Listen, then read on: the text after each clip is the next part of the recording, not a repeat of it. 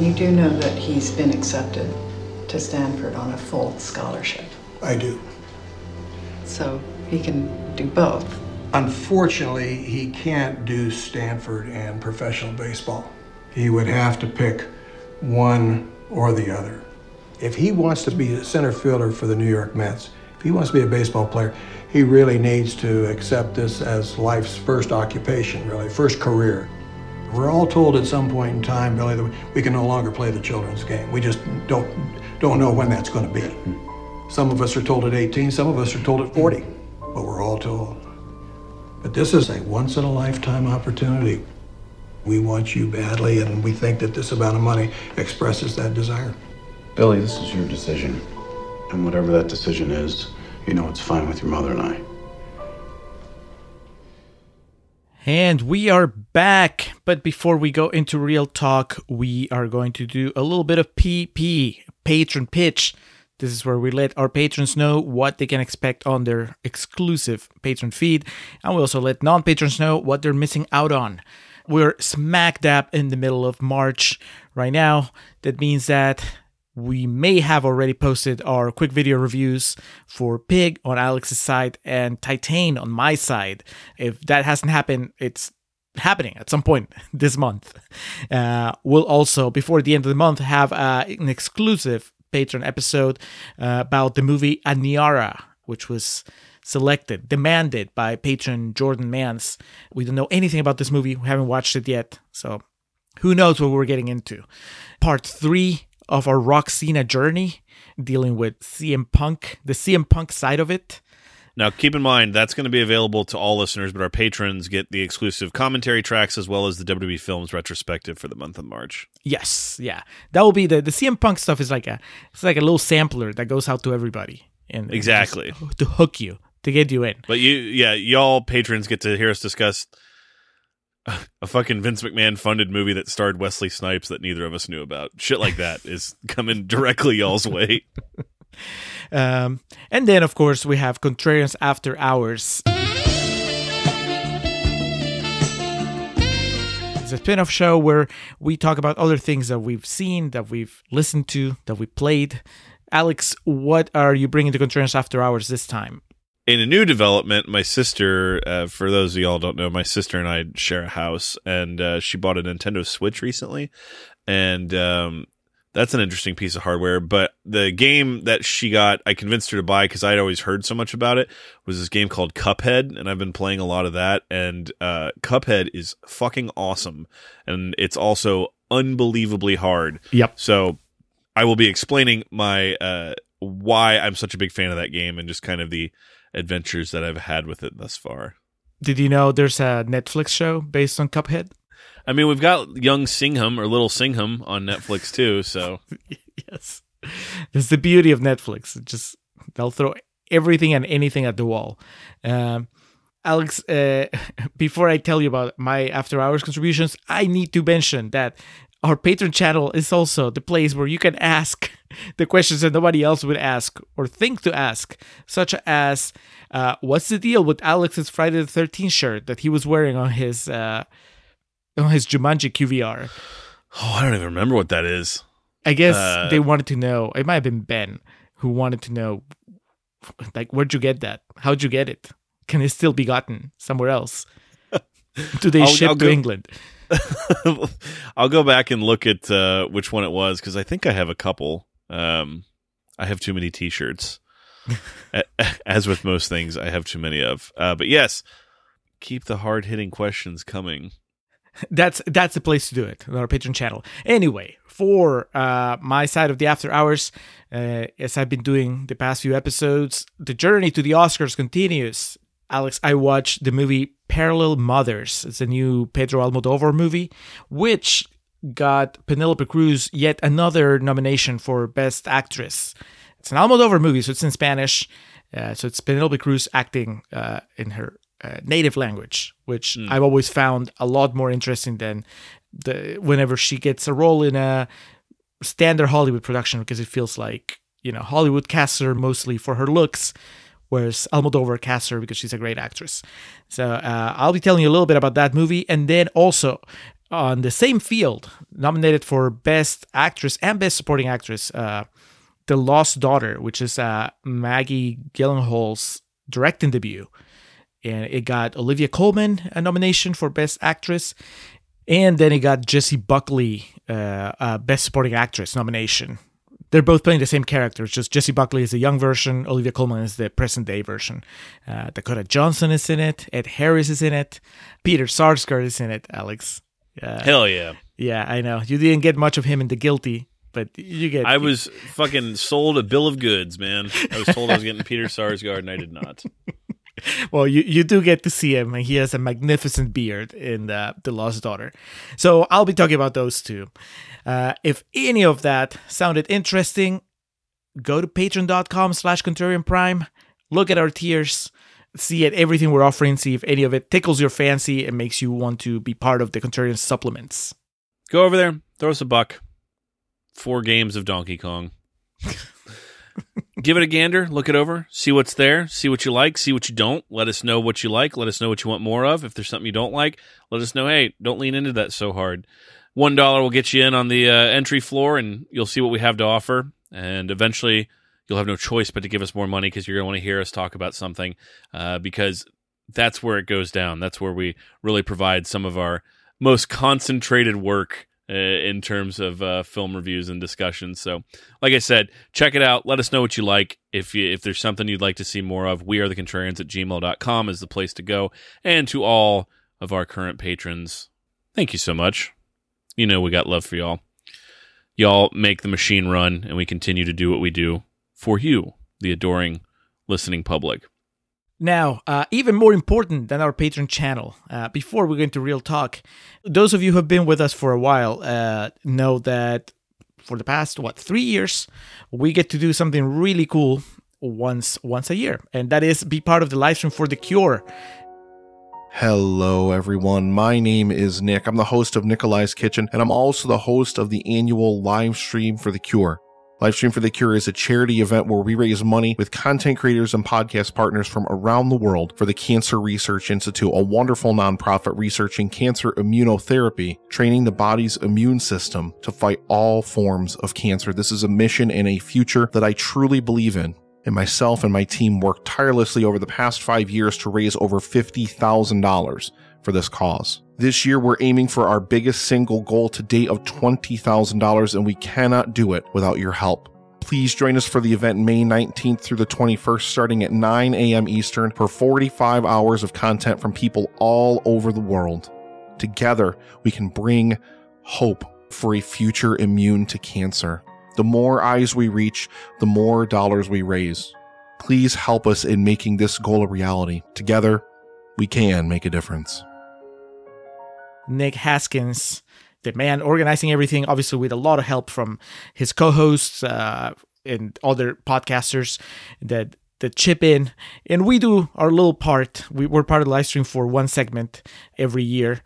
In the past, we've covered such movies as uh, Sliver and Basic Instinct 2 and uh, The Happening we did last year, and we've always had a good time. You you get kind of like a, a an abbreviated version of the show for just an hour. Who has a good time? I've had to watch those movies.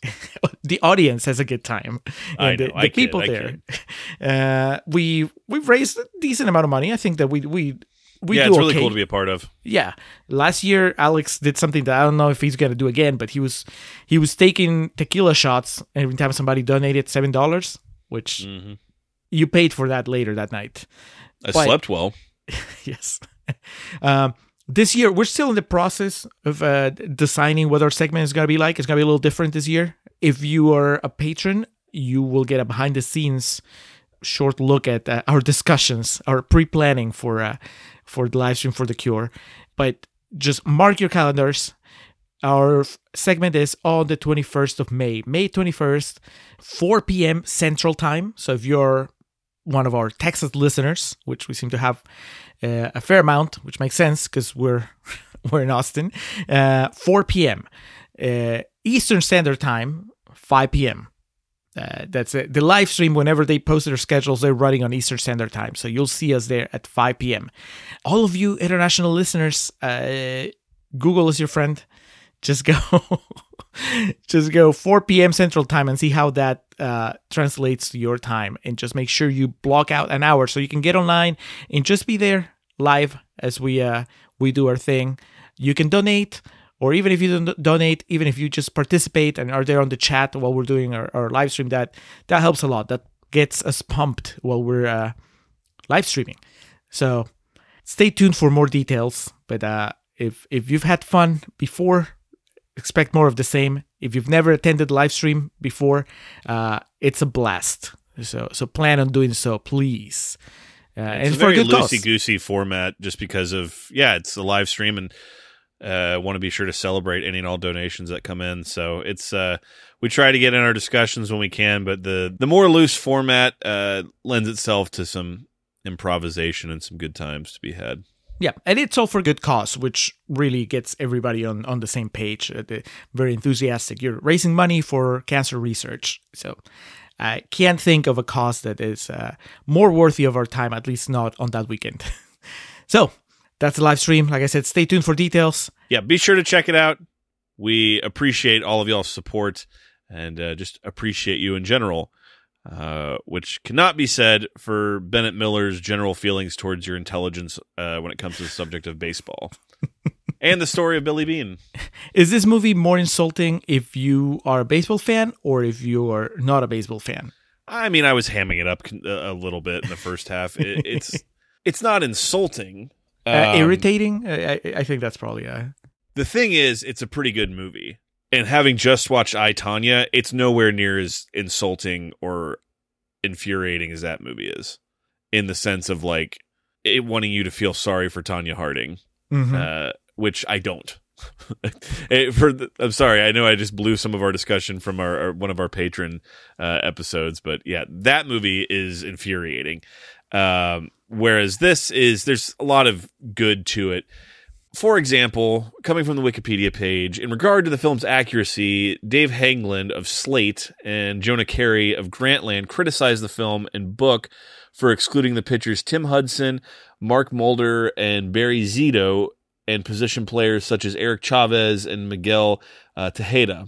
These players were discovered via traditional scouting methods and were key contributors to the success of the 2002 Athletics. Former Oakland A's manager Art Howe has spoken publicly about his disapproval of his portrayal in an interview on SiriusXM. It's very disappointing to know that you spent seven years in an organization and gave your heart and soul and helped them go to a postseason your last three years and win over 100 games your last two seasons, and this is the way evidently your boss, brackets Beane, feels about you. Howe also said producers of Miller's version of the film didn't contact him to consult on his portrayal. Hatteberg also said that Howe was portrayed inaccurately, saying Art Howe was a huge supporter of mine. I never got the impression from him that I was not his first choice. He mentioned Howe and Beane had tur- a turbulent relationship.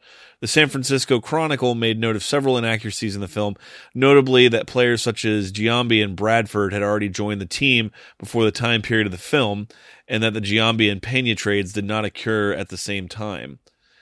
So that's like some hair splitting, not necessarily Yeah. the portrayal of Art Howe. The things there, that's all fair game in my opinion when it comes to taking some liberties with making a film. Yeah. I just don't like the idea that someone could watch this movie and think that that system is how you succeed in baseball because it's part of it, but it's not. There's intangibles. It's like the whole thing. Uh, but I think the movie makes that point. I can statistically tell you how to beat Tyson Fury. Uh, that doesn't mean you're going to beat him. So Yeah. I know the movie doesn't really go to stress that, but it does. I think it contradicts itself. I, I, I mean, I see what you're saying. Yeah, like I said, the the part that insinu- insinuates that that is the reason the Red Sox won the World Series in 2004 is that's probably more insulting than kind of the other things outlined in it. Because even if that's the case, the, the they're a fucking dynasty that has a lot more money than the Oakland A's and could put together uh, a much better team. But it's you know all sports are that way. You can't you can use an algorithm to determine what's statistically likely, but uh, even like when they're talking about like pitchers, righties, lefties, that type of shit, that's there's some things you just got to call on the fly, man. It's just the way it is. It's the nature of the beast. And I know that on both sides of the argument, that I could see people being troubled by that. Of like, no, if you use my system, it works this way. And then the other side, you'd be like, you can't use this system to to determine it. That's like the scene where Grady and Billy are fighting. I'm like, you're both making valid points. just stop being fucking uh, bitter white men and just realize that you guys have some common ground here. They just needed uh, uh, Jonah Hill to walk up there and like only the Sith speak in absolutes. I did love him calling him Google Boy. Like I said, I never caught that before. This is probably my fourth or fifth time seeing this movie, but uh, no, I mean, I, I was hamming it up. It's not an insulting sports movie in the way like like the fight scenes in Rocky are insulting to anyone who's ever like uh watched a real professional prize fight or um you know th- there's a place in movies and it's most of them for over the top sports stories and shit like that and with this I think it was just the baseline, the based on a true story. And in any time, to be fair, this isn't me picking on Moneyball. That's any fucking movie that says based on a true story. You got to take that with a massive, Mhm. you know, spoonful of salt. And um, Texas Chainsaw Massacre is based on a true story, for Christ's sake. And in this case, I get what you're doing, why you're doing it. It's just kind of the thing of it doesn't go far enough to be offensive, but I just wouldn't want anyone to get like the wrong opinion of something uh, and the wrong idea. Whereas, like I said, I Tonya, someone who has no knowledge of that shit, watching that, I would hate the idea that anyone walked away from that feeling sorry for the the real Tonya Harding today, because that movie I feel walks kind of a dangerous line of almost portraying her as a victim, which is absolutely asinine. That's a lot different than a movie like this that calls out a season that still historically is accurate about like the games they won and lost, but just kind of maybe puts a little bit more shine and makes some aspects of it look a little bit better than they actually were. Um, the majority of my deriding in the first portion was coming from a place of hamming up the contrarian gimmick. Do you think this movie is meant to make you feel sad for Brad Pitt though? For Billy Beane? I do not know. Uh, that's it's been a while since I've seen this, and I. Okay, so how truthful were you when we were going back and forth about his stuff with his family and his daughter? Because that was pretty close to how I feel about like it doesn't feel like that shit belongs in this movie. Um, I was I was hamming it up a little bit, but I was making points that I kind of believe. The thing with the daughter, like I can see how it could work, but it just doesn't. And uh, and I think that we can we can talk about that a little bit. Uh, let me read the quotes first because uh, they make some points. yeah, this was one of those movies that felt like from that run in 2011 that no one was really talking trash about. So, who had the bravery to stand up to Bennett Miller? Uh, well, for starters, Candice Frederick from Reel Talk Online says, like a long, boring game of chess where hopeful baseball players are discarded as effortlessly as a pawn and knight. Moneyball fails to provide the sentiment it needs to inspire audiences. She couldn't even Google the positions for baseball players. yes. well, I thought that the the the kind of the cold bloodedness of the the baseball players, those those poor hopeful baseball players are getting traded and cut and all. I thought that was cool. Actually, I, I don't know if it's accurate, but in the movie, I, I thought that that added kind of this this element. It, it gave an edge to the whole thing, right? It's a every now and then you got a reminder that these were people. They're not. It, it's actually the opposite of what she's saying. Like it's not a long, boring game of chess because the the pieces in this game have lives. Can And change so, well. They can also change so rapidly. yeah, yeah. So there's a they're very real fair, consequences. Chess can change very rapidly, and if you've ever watched an exciting game of chess, you know it's not boring. So Right, her, right, but- her whole review is just irrelevant. Yeah, but whenever like a pawn gets taken, I'm not like, oh shit, they just moved their entire family to Oklahoma. you know, it's just I do oh, appreciate that aspect of the movie where it does show it's sports, man, and that's that's how business should be. I understand you develop relationships and get close with people, that's fine. But how companies and businesses like that should be run is everyone treating everyone like a fucking adult. Uh, but that also means things can be terse and just kind of like, hey man, this is what it is. Uh, you got to go. The only part that was like, God damn, Brad, lighten up is that dude who's like, listen, I can't have 26 guys changing here in the clubhouse. And uh, I love too, Brad fires Giambi and he's just Yep. sitting there. So Brad Pitt just like stands up and like almost like motions for him to leave. Yeah. it's like I need to take that chair, so get out of here. Man, Brad's dick is just out that whole scene, man. He's just like, what are you going to do about this? But yes, I found, like you said, I Um, found that portrayal of it to be uh, just and also not necessarily adds excitement, but it adds a sense of realism and I think application to it.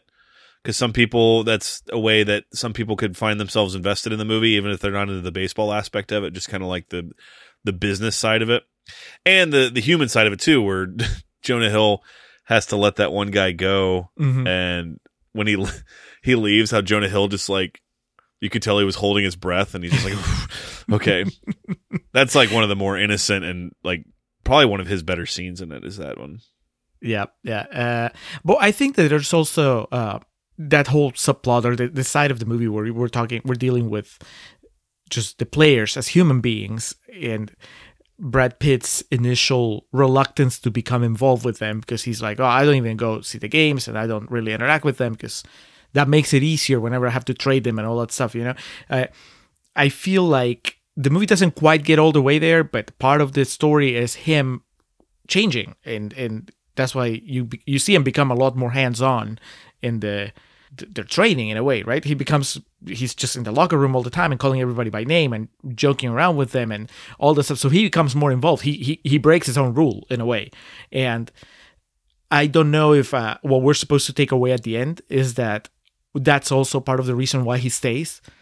It's Uh-huh. just that in the end it's his team you know and he got emotionally involved and that's why he doesn't leave them even when he's offered a buttload of money to go with the Red Sox. It was like I, I think that I could kind of like stretch everything that happens in the movie to read the ending that way, but the movie doesn't really help me a whole lot at the very end to get to get there. So I don't know. I, I think there's there's something there. Uh, Martin Martin Tsai from Critics Notebook says Moneyball ultimately leaves you with goosebumps all over, except not the good kind you get from a rousing crowd pleaser. So what kind of goosebumps did Martin get? Yeah, that's might want to get that checked out, brother. uh, Matt Pais from Red Eye says baseball teams have more than three players on them, and I thought of this when you were listing like the the comments, uh, the, the criticisms, and people were like, "Oh, well, wh- why wasn't this player featured? Why wasn't this player featured?" I'm like, "Well, you can't realistically spotlight, you know, the entire team, every single person that was part of the season." And it sounds like this guy is complaining about the fact that, oh, well, this movie reduces it all to Chris Pratt. Uh, was it the older guy? Uh, David Justice. Yeah, David Justice, and uh, they have like maybe one other player that's kind of on, of note. Well, that's that's what you have to do. It's like sometimes you gotta cut Rizzo out because you know you have to give Walter some screen time. Just uh, Sick reference. It's, it's a movie, dude. That's the point. Yeah. That's that's just how an adaptation works. And then finally, Eleanor Ringel Cater from uh, Saporta Report Atlanta says the stats don't add up.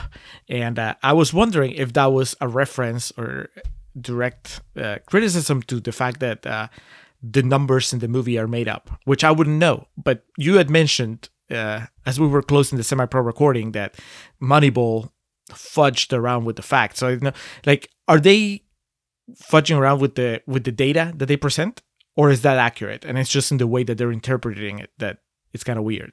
It's more the idea. Uh, as far as like the actual, I didn't take the time to screen cap and pause when they were doing like the spreadsheets and shit, but um, it's just more of the idea that it's like this lost concept that no one's using or exposing. And to the credit of like Bill James and Billy Beane and you know the system, it's something that a lot of teams, to my knowledge, integrate, but it's still you can't just get rid of the scouting process as it was. So my thing of fudging the data was more of less just the representation of this being the way and if you you don't like it you're just an old fart that type of thing yeah, he does uh, give the awesome line though from the owner of the red sox when he says the first guy through the gate always gets bloody i love Mhm. that line Yeah.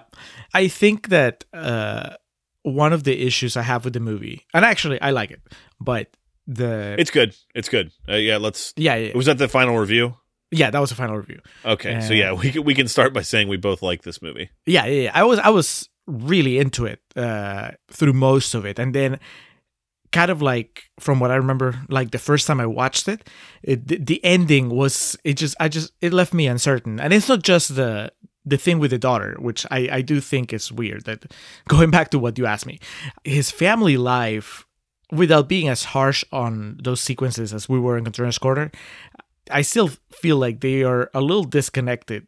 It's like what we said, like it, that's not the movie. The little girl wondering if he's gonna have a job still.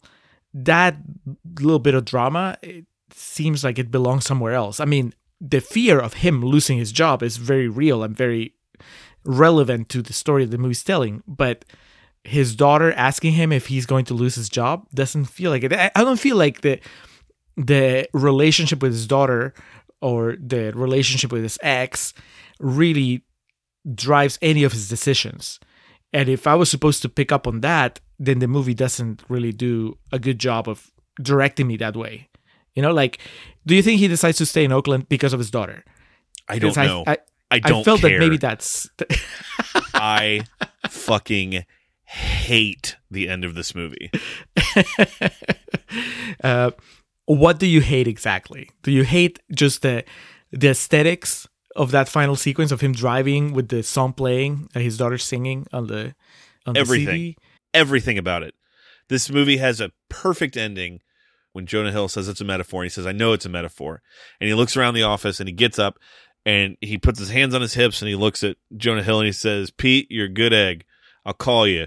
And then he walks out the door. Yep. right there the the shot stays static on the door frame cut to black title cards he turned down the offer red sox won the world series directed by bennett miller anything that people have told me or i've read that that scene's trying to say that he's he's just missing what's in front of him literally was just said the scene before it Yep. and then on top of that the girl already sang this song it's not fucking what's a movie where a song uh like a song keeps coming up over and over again i'm trying to think of something that like together again. yeah or just like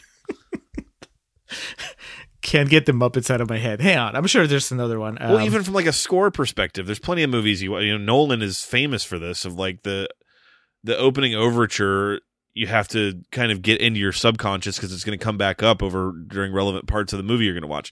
That song isn't introduced until we meet the daughter for the first time and then she just plays it again. And she's a 12 year old who knows one song. I've been there before. I knew fucking uh molly's lips by nirvana on guitar when i was 15 that's like the only song i knew how to play.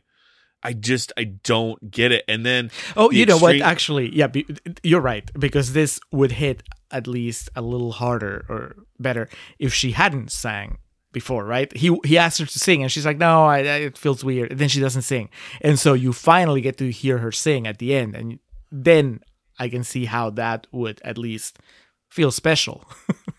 Maybe. But and then okay, so here's here's the damn deal.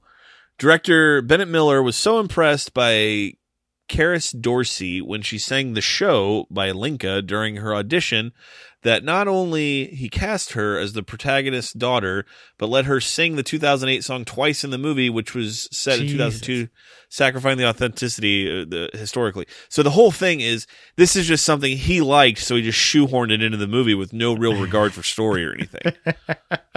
now, if I liked the fact that the song is there, this would be just a really cool piece of trivia. But because I don't like it, it just makes it yeah, exactly. And of course, for anyone who's like listening to this, has never listened to it before, we realize we're in the minority here, and we're wrong because Bennett Miller is a millionaire, and we're doing this. But like, the whole point is we're explaining why we do and don't like things from this movie, and it's just it makes no sense. And then the only other time in the movie we've seen like a shot like this is that one of him driving where it's like what the hell am i doing and then like this extreme close up of his eyes welling up with tears and like his hands for some reason the docks uh like the freighters are going in and out of focus in the background Mhm. It's the type of shit you would see in like you know a college student's movie just to show off the things he can do at the end of it. And we joke about this a lot because i don't like movies that are long. You know there's nothing worse than watching something that nailed the ending and then just keeps going. A lot of times you can get past that if the ending's better or some shit. But with this it's just there's no purpose to it at all. Much like there's Well, here's here's my theory, Alex, because as you were talking about it, and I remember thinking something about it's supposed to be a sad ending, like a tragic ending, and so if you end it the way you want it after he's talked to Jonah Hill, it's kind of I wouldn't say uplifting, but it ends on a high, right? Like he he saw the light after Jonah Hill kind of pointed out what was happening with his metaphor, and then he walks away, and that's it. But when you put the scene with the daughter or with the daughter singing at the end and him driving and tearing up and all that stuff, then you see that this guy is still lost. Or at least, you know, you could read it as that. Like, oh man, after everything, he's still lost. And then the the last title card, doesn't it say something like uh he's still trying to win that last game? yes. You know, so it's like he's lost in his obsession. He's still it's the movie is not about him finally like seeing the light and you know seeing the forest for the trees or whatever you know? The the movie's about his inability despite jonah hill giving him the metaphor and despite his daughter singing a very on the nose song about it he still cannot get out of his own head and just enjoy life. And so he decides to stick with a losing team and instead of taking the money and all that stuff. So if if it's meant to be a bit of a tragic ending then even though I don't feel it, I- can maybe see the rationale behind everything that happens in those last five minutes or so. I still don't like it. And I think that you could have made that point in a better way. But But then it brings the whole thing with the family brings into discussion. Are you trying to make a sports movie? Or are you trying to make a sports movie that has things that are accessible for audiences that don't care about sports movies? The scene with Spike Jonze and Robin Wright's cool because it's like, hey, it's Robin Wright and Spike Jonze. They're wearing, they're dressed like total assholes, and uh, I do like the part where he's like, uh, she has a phone, a twelve year old, and Spike Jonze is like, if we, you know, we can discuss it. And he just cuts him off. He's like, her mother and I will discuss it. I was like, get him. but it's, you know, it's this movie of like, when it's focused, it's really good.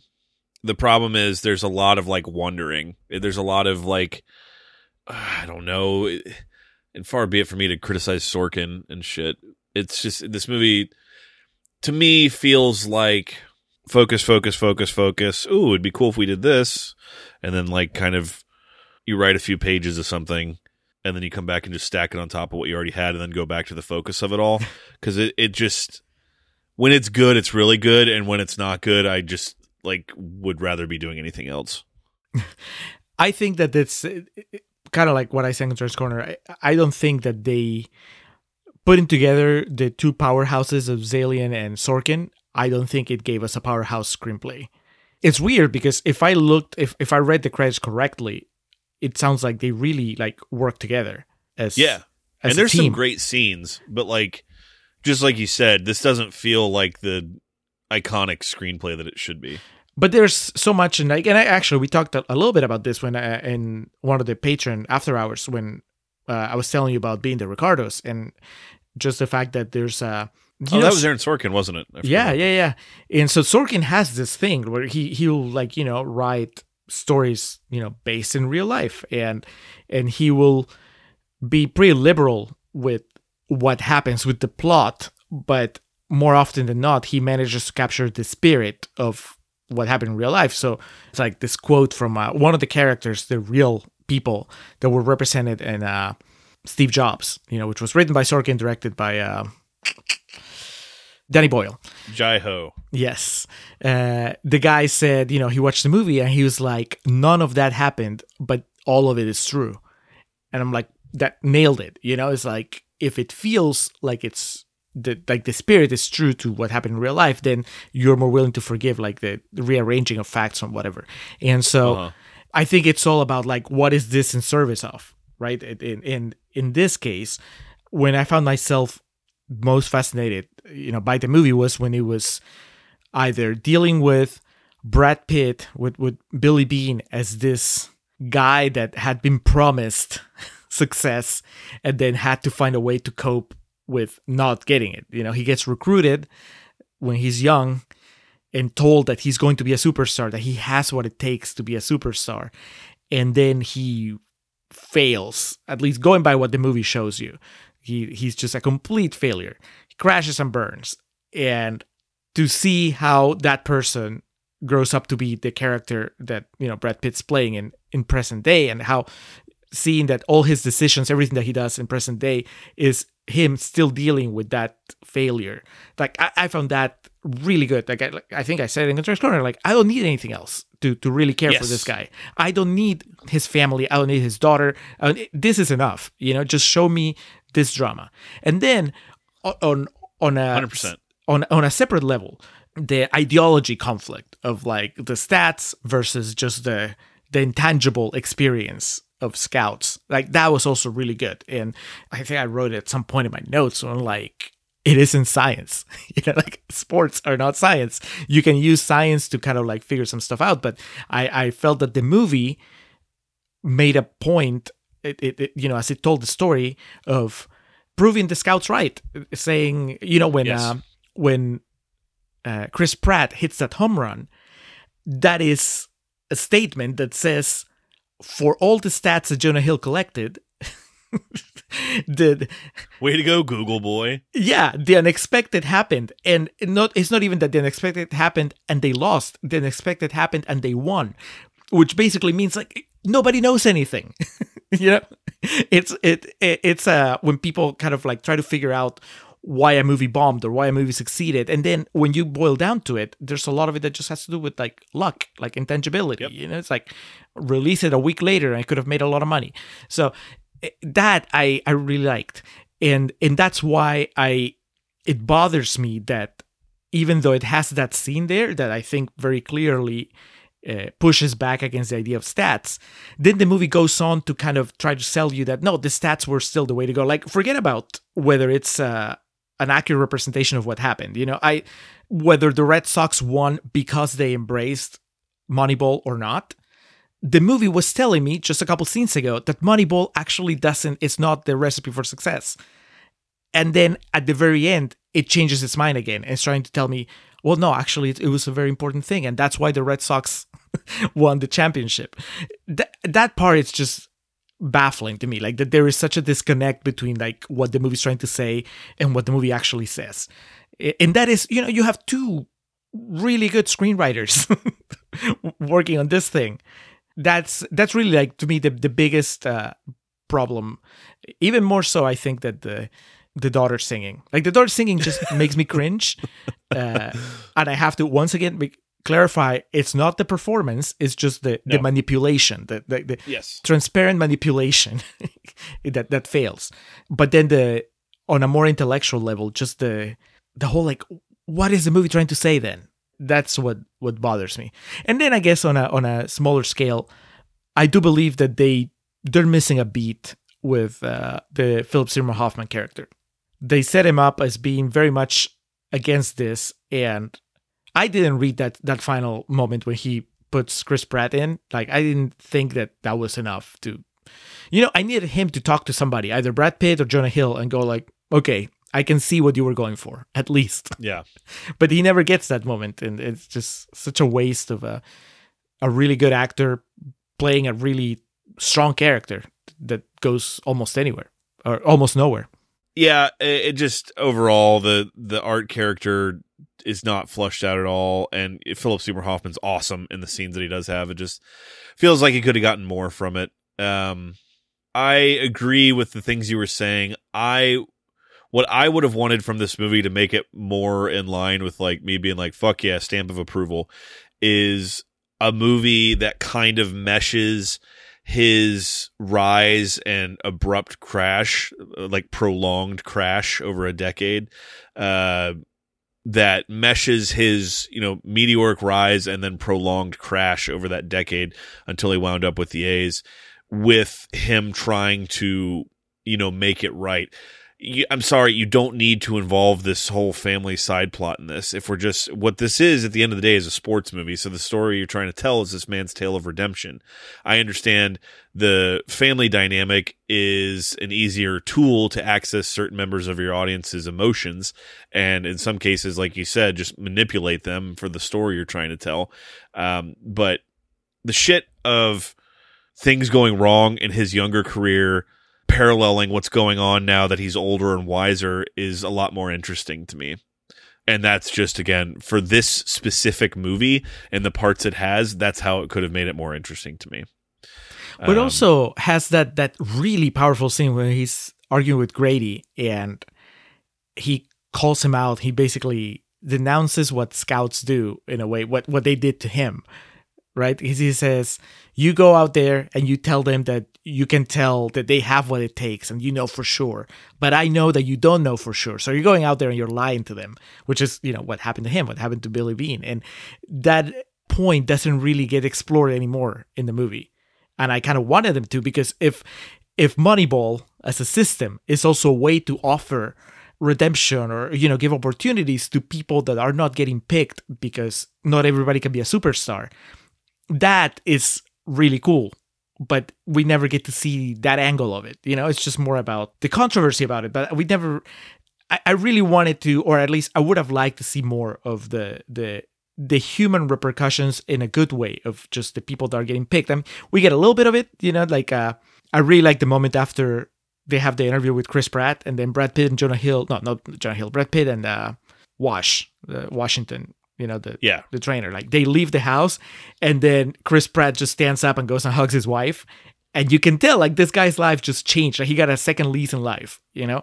Yeah. And and that doesn't really go through you know it's just mostly on the setup of the movie but then as as the movie goes on that element kind of falls away and it is replaced by other things that are not as interesting Yeah, I mean that's kind of the story of this. Uh, it's a two-hour and twenty-minute movie, and it's uh, yeah, the person I watched it with was really engrossed in some of these aspects of it, and she was having fun, so I wasn't going to be like, ah, I don't like this part of it. Um, so it like, clearly actually the real red sox no, not that part of it, like the shit with the daughter and stuff like that. Um, I'm not going to fucking will actually a girl I'm romantically interested in yet.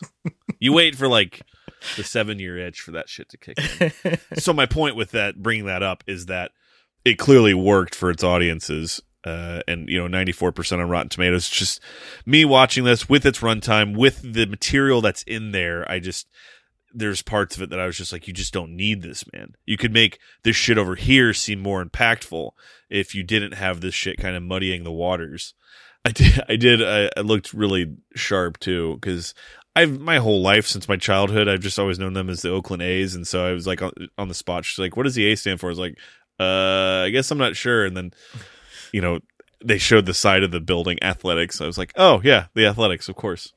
Uh, so Brad Pitt is excellent in this. My qualms about the movie aside, it's a very, very Brad Pitt reading of the like the role and Mhm. his performance in it. But he's just so effortless, man. He's one of the only cool people we have left, man. And by that I mean white people. we got like fucking and now that Scott Hall's gone, rest his soul, we got like Kevin Nash, Brad Pitt, Justin Timberlake. There's not many cool white men left in the world. A million dollars isn't cool. You know what's cool? You.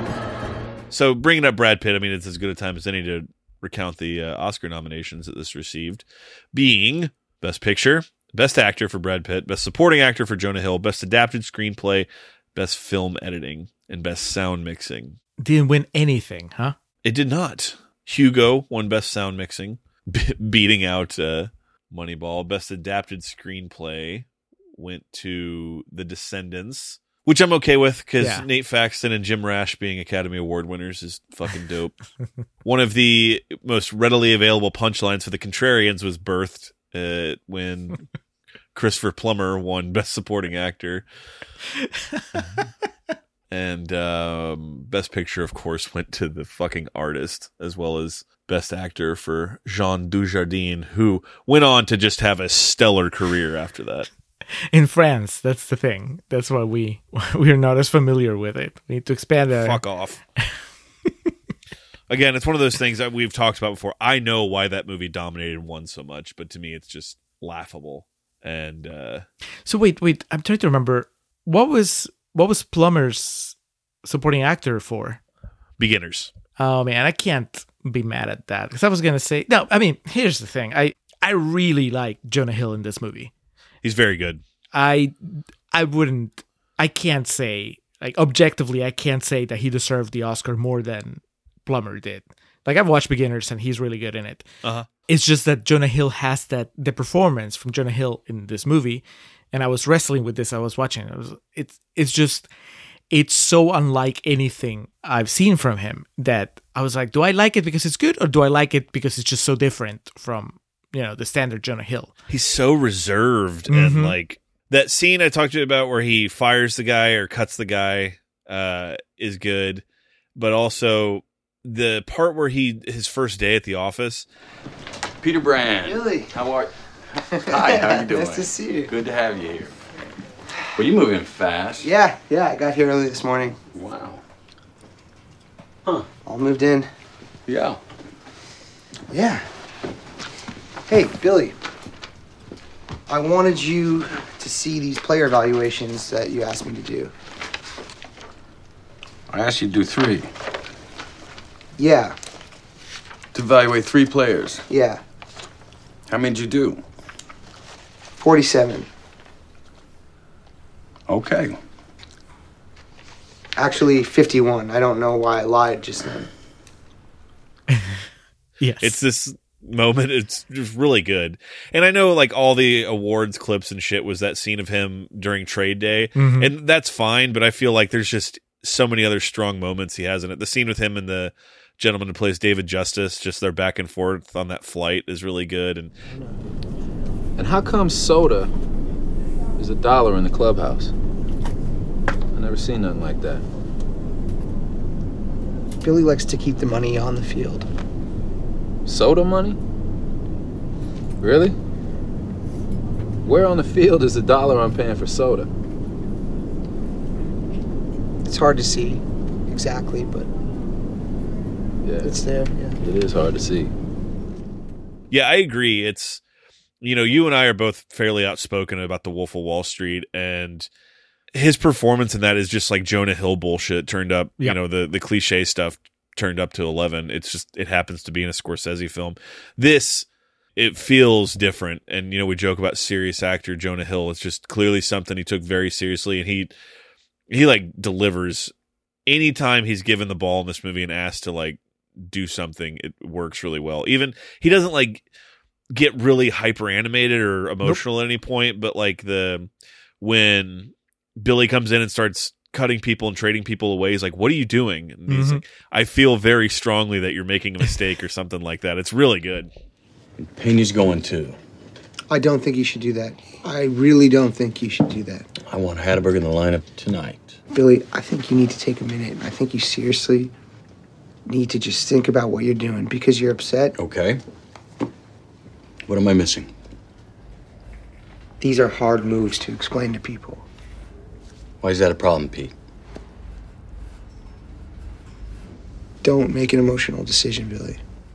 yeah, I felt I, I think that's what I appreciate so much about it that he never goes, or at least I didn't think he ever went to any of his standard tricks. You know, he never went to the to the box of tricks that I think he he brings around to most of his performances. Uh, even when he was asked to be funny in this movie, he found a very different way of being funny, just a lot more low key. So it's it's almost unrecognizable, except that he very much looks like Jonah Hill. yeah, he didn't go the extra step of transforming himself physically, but other than that, I mean, he's just uh, almost like a completely new actor, and I find that so exciting. And I don't know, I just I just feel that over the years I've gotten tired of the Jonah Hill persona, not him as a as a person, but the persona that he brings to the movies. You know, it's like, oh, I know what he's gonna be like. I know exactly the kind of energy he's gonna bring, and you know, all the movies that I've seen him in, I'm pretty sure that uh, I felt that he was just playing a variation of his Superbad character. You know, is just was it War Dogs, the one that you brought up in Contrarian Corner? I, I've never actually seen War Dogs before. But it's the same thing. Like if I tell you, oh, it's Jonah Hill playing an arms dealer, you know exactly what you're getting. You know, uh, the sitter. Oh, it's Jonah Hill playing a babysitter. You know exactly what you're getting. It- it- But I can't describe Moneyball that way. You know, I'll be like, oh, so Jonah Hill. You know Jonah Hill? Okay, he's nothing like Jonah Hill in this one. He plays just like a really smart guy that's kind of quiet and then throughout the movie learns to be a little more outspoken. It is that's the other part that's really cool that you kind of see him grow through his relationship with Brad Pitt that he uh, Yeah.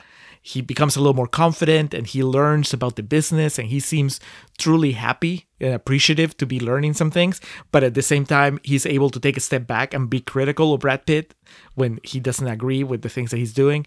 It's a fantastic performance. I I knew I liked it. Just that was my main memory from Moneyball, thinking that Jonah Hill had knocked it out of the park, and then watching it again today, it it was the same. It was just uh, my favorite aspect of the movie. Yeah, I mean that uh, everything you said about Jonah Hill is correct. It's an interesting performance because of that, and I'm sure he'll have other great performances, but this will all be always be the first one that it was like serious Jonah Hill, and still to this day, like at least to guys like you and me, the his best one. Yes, it was nominated for Best Picture alongside the eventual winner, The Artist, The Descendants, Extremely Loud, Incredibly Close, The Help, Hugo, Midnight in Paris, The Tree of Life, and Warhorse. Oh, what wow. a fucking weird lineup. Have you seen Warhorse? I watched some of it and it was more like Borophyll. Uh, Uh, I- I haven't seen it. I- yeah, that extremely loud and incredibly close. The fact that that got a Best Picture nomination is still incredibly troubling to me. Um, What? Because it's a 9/11 movie? It's well, it's just not a good movie. Oh, come on, Alex! I will fight you on that. No, I know you will. We we went through this before. Um, the Help is okay. Um, I've never seen Hugo. Tree of Life solid. I'm not as crazy about it as you are. So I would probably Midnight in Paris is my favorite movie of that lineup, and then Moneyball or Tree of Life would probably be neck and neck for number two, and then The Descendants, and then the rest of them I'm probably never going to see again in my life. The real tragedy and what the 2012 Academy Awards will always be remembered for is not the artist sweeping. Hugo will won the most actually. It won 11, but it was all the technical shit. But the the real thing that will go down in history is the the line in the sand that was drawn that year was the best sound editing category, Julio. Uh, in a situation, the only situation on that night, February 26th of 2012, in which the Academy had to rightfully hand over an Oscar to to the film Drive. they gave it instead to Hugo. The the o- the only Academy Award that Drive was nominated for was Best Sound Editing. Uh, it was up against the eventual winner Hugo, The Girl with the Dragon Tattoo, Transformers, Dark of the Moon, and Warhorse. So there you go. It was the underdog. All right, getting back to Moneyball here as we look towards the finish line. As we look towards home plate, we're being told to bring it in. I do have the poster for this movie, the teaser poster, which I fucking love. It's um, it's just like a shot of the field, and then a, uh, I think you, I think Brad Pitt's walking on it, but it's like an overhead shot, so he's really small, and then it just says Brad Pitt Moneyball, and then below it Jonah Hill and Philip Seymour Hoffman. The the theatrical one that came out was that one that you you can probably think of if you picture it as it's like Brad Pitt sitting in the stands looking over his shoulder. It's just way more like Yeah. hotness in your face type thing. Um, Smolder. Smolder. We did not mention its release date of September 23rd in 2011, a budget of $50 million with a box office return of around 110 million. So, I mean, it did its part. It got its nominations. It's uh, made a lot of money. It's a movie people still talk about. Um, I know you're not a fan of This Is the End, but there's like two or three bits in that movie that I think are brilliant. And one of them is when Jonah Hill prays and he, you know, puts his hands, he folds them in prayer and says, Dear God, it's Jonah Hill from Moneyball.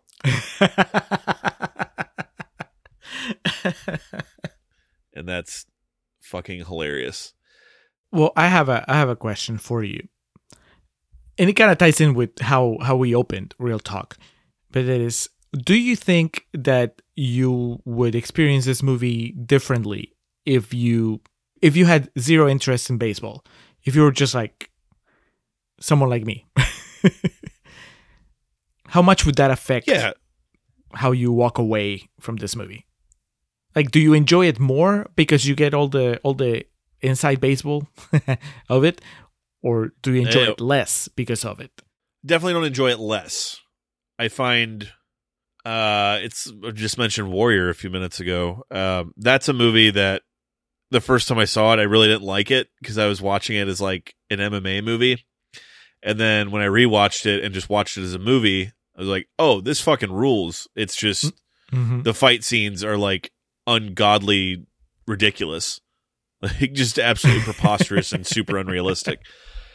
And sometimes, and in most cases in sports movies, that's the whole point. It's supposed to be amped up to 11, that type of thing. With this, uh, I enjoy having the prior knowledge. I think where it comes from is one, we're doing this podcast, so I feel like it's my place to let people know that may think that, you know, because we have international listeners too, so I wouldn't want them to think that baseball is still dictated by the system that Brad Pitt invented, you know? Uh, Right. And so it's calling it out for that purpose. I truly believe my critiques of this film would be the exact same if I had zero knowledge of baseball. The things I brought up were more or less just discussion points. It, the the fudging of history does not uh, impact my enjoyment of the actual sports aspects of it. I think my critiques remain the same. I feel like Philip Seymour Hoffman's underutilized. Um, we learned a little bit about why. It's because that character they just kind of needed in there, but didn't want to do much with. And then two, the shit with his family, I just feel is completely superfluous and actually hurts the film. Um, there are examples of what you're talking about that if I had less knowledge about something, I would enjoy more. Um, friend of the podcast, Reed Lansford, told me like his dad's a huge Queen fan, Mm-hmm. and when he watched Bohemian Rhapsody, he was just like wrong, wrong, wrong, wrong. So there's definitely you know you can speak to things like that. I always kind of the fighter. That was kind of the thing of like that movie. The whole time I was just like, Micky Ward was a journeyman who was famous for just kind of having these brawls. Like he never was an elite level boxer by his he's most famous for being the first boxer in history that had 10 losses to get a million dollar payday. So when I was watching that movie and it was I know the point of it's like the drama of his family and everything, but that was an example of me not being able to take that out of it for myself. And Micky Ward was a homely son of a bitch, man. He didn't look anything like Mark Wahlberg. to answer your question, it, it- there's examples where what you're asking could be applicable. This is not necessarily one of them. My critiques of this come from places that are detached from the based on a true story thing. Yeah, and I think probably a, a sign that would point that way is the fact that many of our criticisms, I mean, without having discussed it beforehand, like we were having the same problems. And my baseball Yeah. experience is almost non existent. We can go throw the ball around sometime, man.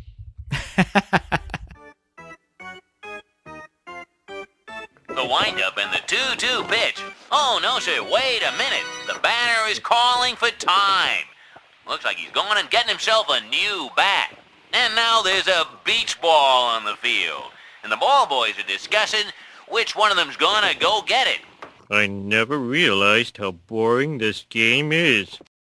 All right, Julio. So I think we've exhausted a lot of our talking points on this. I think we've made it clear the the daughter, no disrespect to the actress or uh, her music and singing ability, which is much higher than mine is.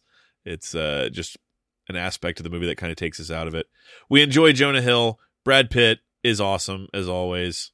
There's just something comedic about seeing Brad Pitt just absolutely murder fuck a Twinkie in two bites, and and you know this was um this would have been our first real and arguably since as we discussed exposure to serious actor Chris Pratt and uh, he's fine in it he just has a, a bit part um, there's really not too much to go in further with him so winding down after watching it last night I hopped on Letterboxd and I gave this three and a half stars which I think with my letter grade assignment's going to fall in the B minus range Mm-hmm. uh, the acting's really good. When this movie's on, when it's firing on all cylinders, as the expression goes, it's great. And when it's focused and on point, it's on point. It just unfortunately gets distracted and kind of strays away from that a few times. And because of that, it takes me a while to get back into it. But I enjoy it. I own it on Blu ray.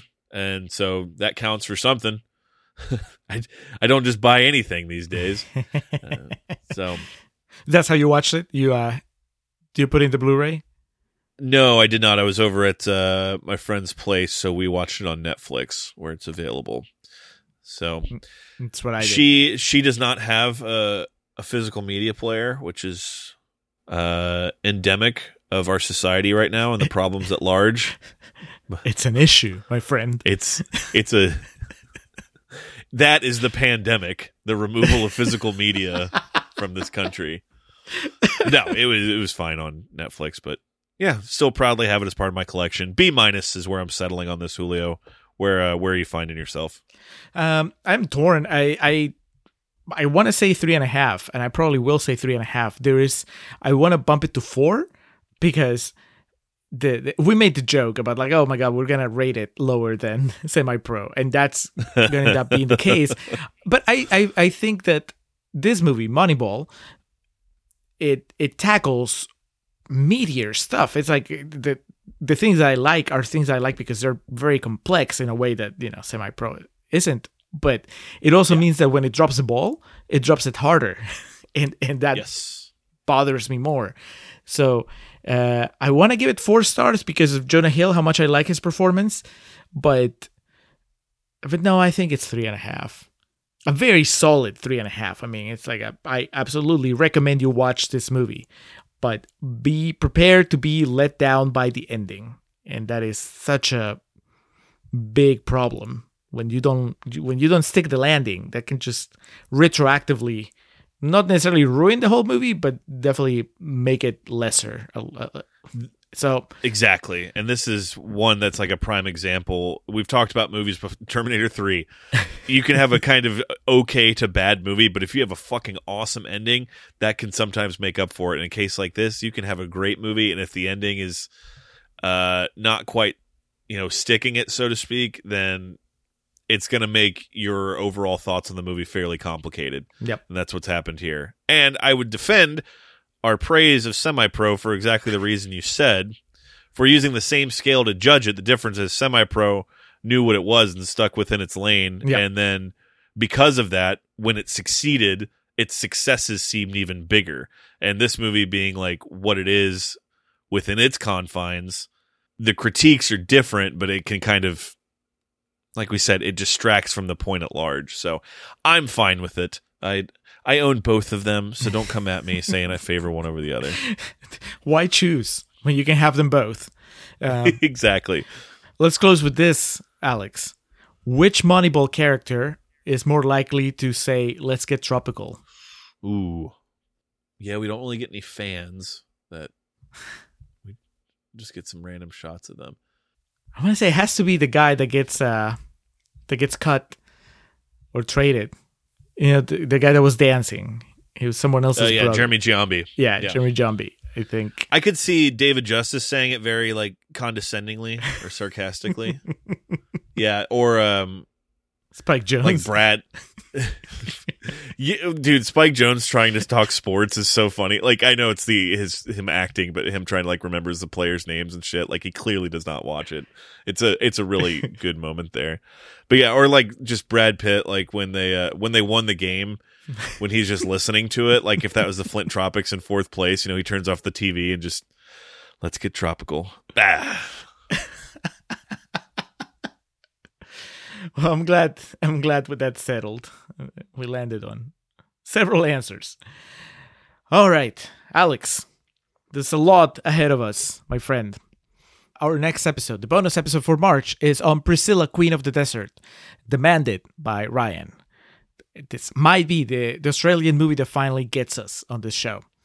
Additionally, I guess that Speaking of Ryan, I guessed it on uh, his Yum Yum podcast about uh nice. it started as a, a, star trek discovery show but right now they're covering babylon 5 they invited me over to talk about another episode. We had a lot of fun there. Uh, also our friend and patron stu from the stu world order his show just uh, celebrated one year and for the for the one year celebration he invited me and a couple other uh, guys he invited uh, John from Pint of Comics and he invited Ken from the Ocho Duro Parlay Hour and we just basically talked about his first year because you know he just covered superhero movies, so we talked about our favorite uh, movies out of the ones that he's uh, that he's covered, and uh, it was it was a lot of fun. I was I went in, I put on my Contrarian's hat. I actually it was a Contrarian's helmet. I like fastened it to my head, and uh, went in with the hot takes because I figured that would be the most fun that we could do. You know, just go in and try to defend stuff like uh, X Men Apocalypse and You're on your own on that one, man. well, I just figured people didn't really need me to go and praise Avengers Endgame again, so I wanted to go with something else that was that was a little less Fair talked enough. about. Uh, anyway, it was it was a good time, and then of course you know the the Buy the Comics episode about the Chuck Norris movie, The Octagon. It's uh, it's finally out, and uh, yeah, like we mentioned it a few episodes ago. But if you want to hear me be completely out of sorts with an '80s movie starring Chuck Norris, I mean, that's the place to do it. Just look up Pint of Comics. Uh, anyway, Alex, we're going back to Australia next episode. Um, I hope you're as excited as I am. I am. I'm at this point starting to feel guilty uh, and um, unintentionally prejudiced against the films of Australia, and I don't want that to be the case. So I'm looking forward to covering some more ground and seeing what we can take away from it. All right. Well, with all that being said, I think it's time for you to take us away. All right. As always, we start off by giving thanks to the Festive Years who provide our opening and closing tracks. They kick us off with Last Stand, take us home with Summer of 99. Be sure to head over to thefestiveyears.com for any and all Festive Years needs. Our friend and fellow podcaster Hans Rothgiesser, he's the man behind our logo. You can contact him on Twitter at Mildemonios, M-I-L-D-M-O-N-I-O-S, or you can email him, mildemonios at hotmail.com, or you can visit his website, mildemonios.pe, if you want to check out his work. Uh, he's a writer, he has a bunch of zombie novels, fantasy novels that you can uh, acquire if you can read in Spanish. Uh, he also has two podcasts, Nacion Combi, which is about Peruvian current affairs, and Marginal, which is about economy. Hans is a very interesting person, very talented, and we thank his support every episode. Thank you, Hans. And thank you to Ms. Zoe Perez, who helps keep our social media game in line. If you are on Facebook, be sure to go to facebook.com slash contrarian prime. Give us a follow, like, subscribe. I always get confused about their verbiage. But on our Facebook, we have exclusive videos that preview upcoming episodes. Zoe helps put those together. And if you're on Instagram, be sure to follow us at Contrarian Prime. Zoe posts audio clips, still images, uh, interactive graphics, all kinds of cool stuff on there.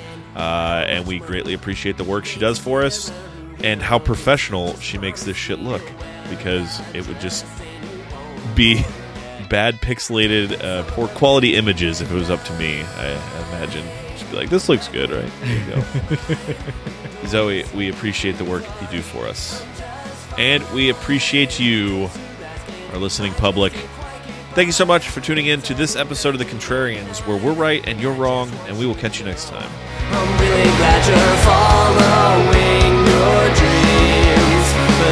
so